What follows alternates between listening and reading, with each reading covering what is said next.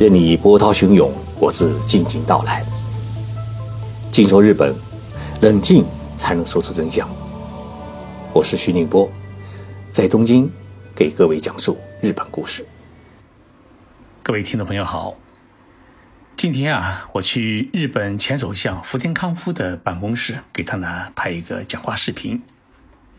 福田先生是在二零零七年担任过日本首相，后来呢。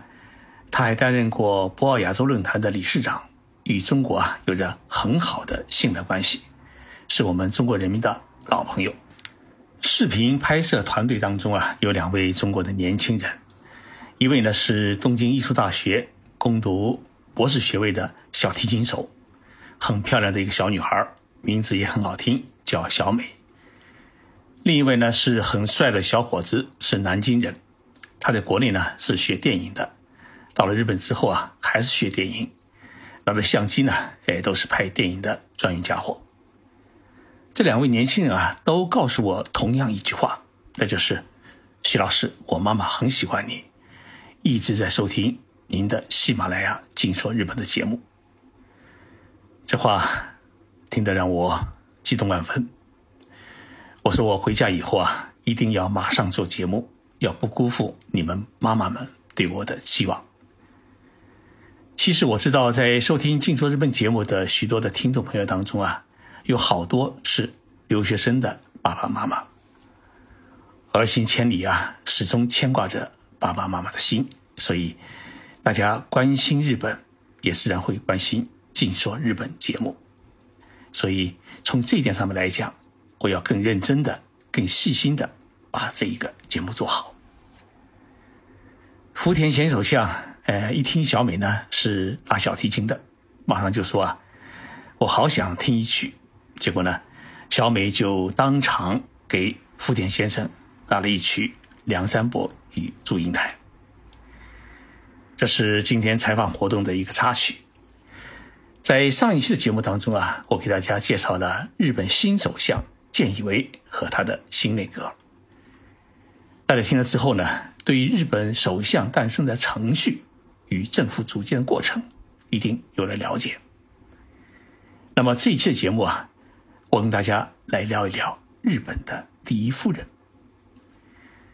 菅义伟当上日本新首相之后呢，大家马上就联想到，哎，他的夫人是谁呀？日本呢很少有第一夫人这个说法，毕竟啊还有皇后摆在那里。但是作为首相夫人呢？不仅要伴随丈夫啊参与国内外的重大活动，而且呢还要陪伴丈夫出国访问。这个角色呢，哎，既是手下的脸面，也是日本国的脸面。但是皇后好选，首相夫人难选，因为皇室选妃本身条件呢是十分的苛刻，非杰出女性是难入法眼，而首相夫人呢则不然。除了一些政治世家选媳妇有条件，呃，挑三拣四之外呢，大多数政治家在结婚的时候啊，本身还是草根，选择妻子呢也是糟糠之妻，只是没有想到，忽然有一天自己会当上首相，而糟糠之妻会成为日本的第一夫人。菅义伟和他的夫人就是这么一个典型的例子。十八岁高中毕业啊，因为不愿意在家里面当农民，建义伟呢就从东北的秋天县老家搭乘夜行火车跑到了东京来闯荡。他在一家资板下工厂里面打工，每天清晨呢还去竹地的鱼市场推车。好不容易积存了一些学费，他报考了法政大学的夜间部，哎，边工作边读书，让毕业以后呢。呃，在一家小机电公司里面当配线工，一个偶然的机会，在学校老师的推荐之下，被众议院议员小此木严三郎看中，当上了小此木议员的秘书，一脚呢就踏进了日本的政界。因为出身寒门，所以呢他生性比较低调。见以为即使当上了国会议员的秘书，他呢一直也没找到合适对象。着急的不止他自己，还有小赤木先生。当时呢，在小齿木先生的办公室里面啊，有一位女性的事务员，她有个姐姐叫曾离子，是静冈县人，偶尔呢会跑到议员的办公室来看看妹妹。第一次遇到建义伟的时候，曾离子的印象他是这样的，他说啊，真的是一个很不起眼的人，个子矮小，总是默默的忙着忙那，很少说话，所以呢，我没留下什么深刻的印象。这是曾离子后来跟友人聊起自己丈夫时说的一句话。静冈县呢，呃，是江户时代大将军德川家康的一个故乡，它比邻太平洋啊，海鲜众多，又是丘陵地带，是日本著名的茶叶的产地，与浙江省啊，也是我的老家，哎，是友好姐妹省县，两地的特征呢。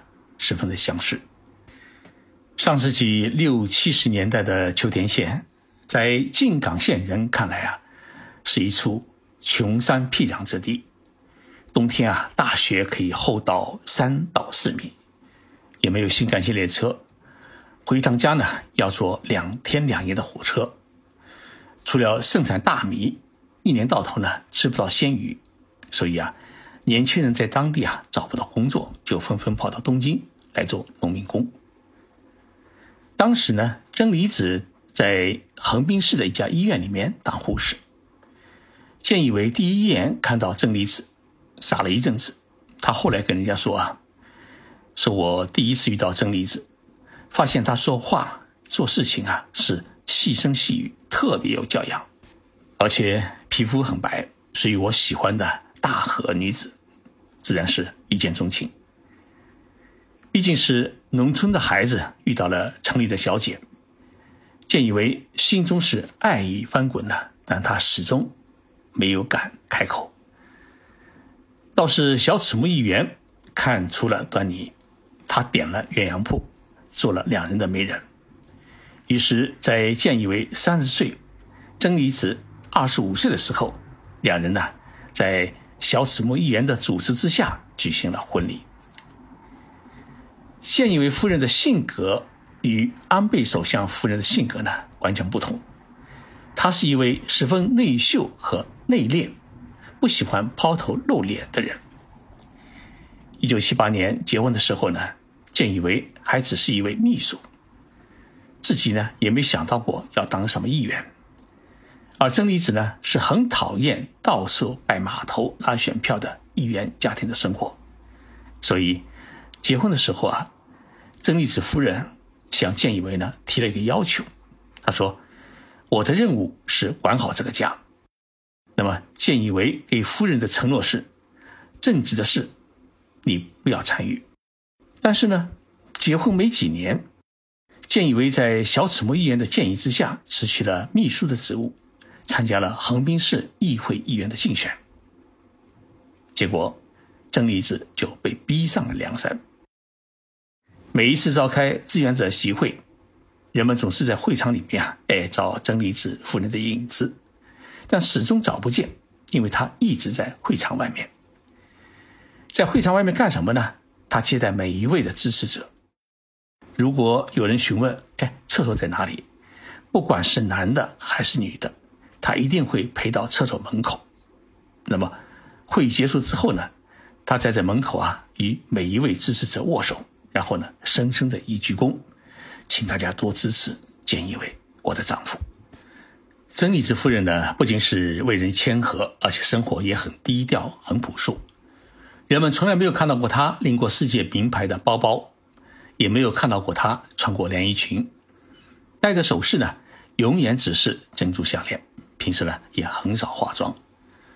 用日语来说，是属于吉米的连给他的西诺角色。就说是一位很朴实、很讲礼貌的一位女性。那么结婚没多久，建以为就当上了横滨市议员。两个人呢生了三个儿子，当时夫妻呢都能相互照顾。但是到了一九九六年，建以为当选为众议议员，生活的重心呢也从横滨转移到了东京。虽然从横滨到东京坐火车。也就是个把小时。但是勤奋的建义为呢，天天是忙于政治，大多数时间是住在东京赤坂的议员的宿舍里面，很少能够回到横滨家里面。所以真理子就是一个人带大了三个儿子。如果丈夫如果生病的话呢，哎，她立即会把孩子啊交给妹妹照顾，自己呢跑来东京照顾丈夫，是属于典型的贤妻良母。所以。日本政坛啊，有许多人说，建义为之所以能够专心于议员工作，做到今天的首相宝座，全靠了妻子的内助之功。但是就在半个多月前，安倍首相呢突然因病辞职，日本社会呢传出了建义为要竞选自民党总裁和首相的消息。那么真理子夫人对自己的丈夫。要竞选首相一事，他对后援会的干部说了这么一句话：“他说，如果建义为要参加竞选的话，我立即和他离婚。”建义为当内阁官方长官当了将近八年，天天守着首相官邸，几乎很少有机会呢回到横滨市家中。三个儿子啊，一年也难得见到父亲几次。如果菅义伟真的当上了首相，那就是真理子必须出场。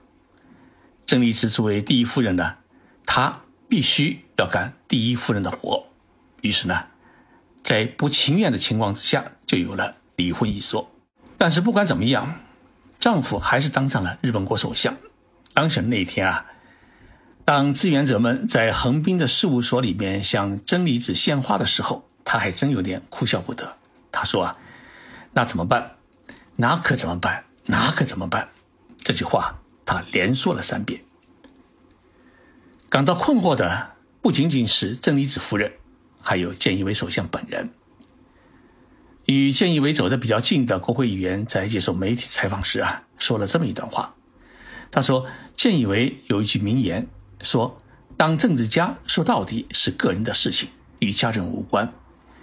政治世家世袭并不是好事情。”正因为建以为啊有这么一个理念，所以他平时很少带夫人参加活动，也没有让儿子们接自己的班。三个儿子呢都在公司里面上班，其中一位在三井物产当职员。过去几十年，草根议员当上首相之后，因为糟糠之气无法出场，那么第一夫人的位置啊，让女儿来替代的有过两位。一位呢是七十年代初恢复中日邦交正常化的田中角荣首相，他来自秋田县附近的新系县农村，妻子呢，呃，实在不懂政治，于是呢，他就请女儿曾纪子代替第一夫人的角色，陪同田中出访各国，接待海外来宾。那么，另外一位呢是九十年代中期担任首相的村山富士，他是渔民家庭出身，也是请了女儿相伴左右。建以为啊，他没有女儿，总不能请儿媳妇出场，所以曾丽子夫人不仅离婚一事啊摆不上台面，而且呢还必须是赶鸭子上架。我看到过曾丽子夫人穿和服的照片，很有气场。有人给她建议啊，就这身打扮。闭着嘴笑一笑，绝对可以镇住那些西洋来客。一位农民工当上了日本首相，一位女护士成了日本第一夫人。这些草根出身的人，经过自己努力奋斗而成功的故事，不仅对于日本人，对于今天收听我们《静说日本》节目的中国人来说，都是一个很励志的故事。就像建以为的座右铭所说的那样，一个人只要有志向。就必定会有出路。最后，请大家一起来欣赏一首日本演歌歌手长山洋子演唱的歌曲，叫《东京夜景》。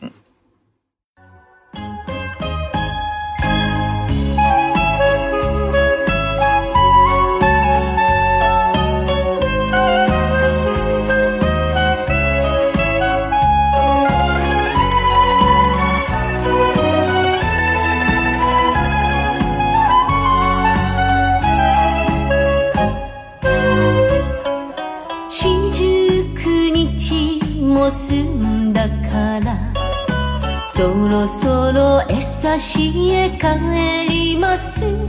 泣いたって呼んだってあなたに心は届かない。幸せの幸せの抜け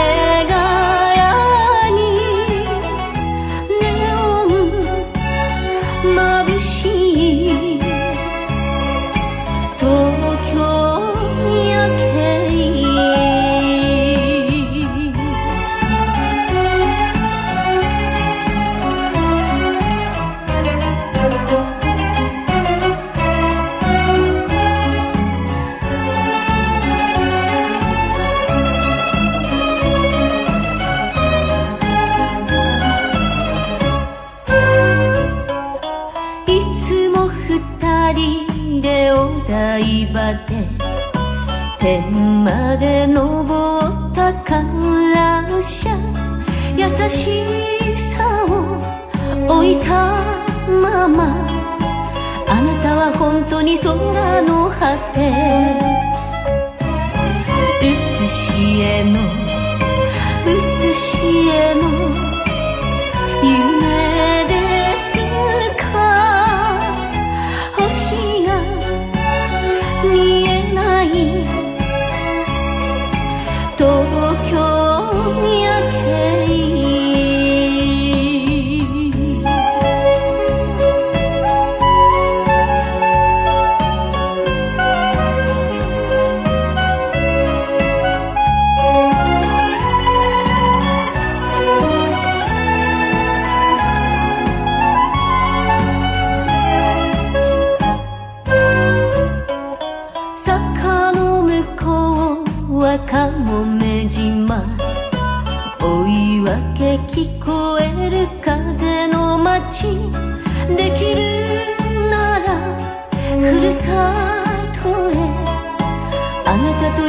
に来たか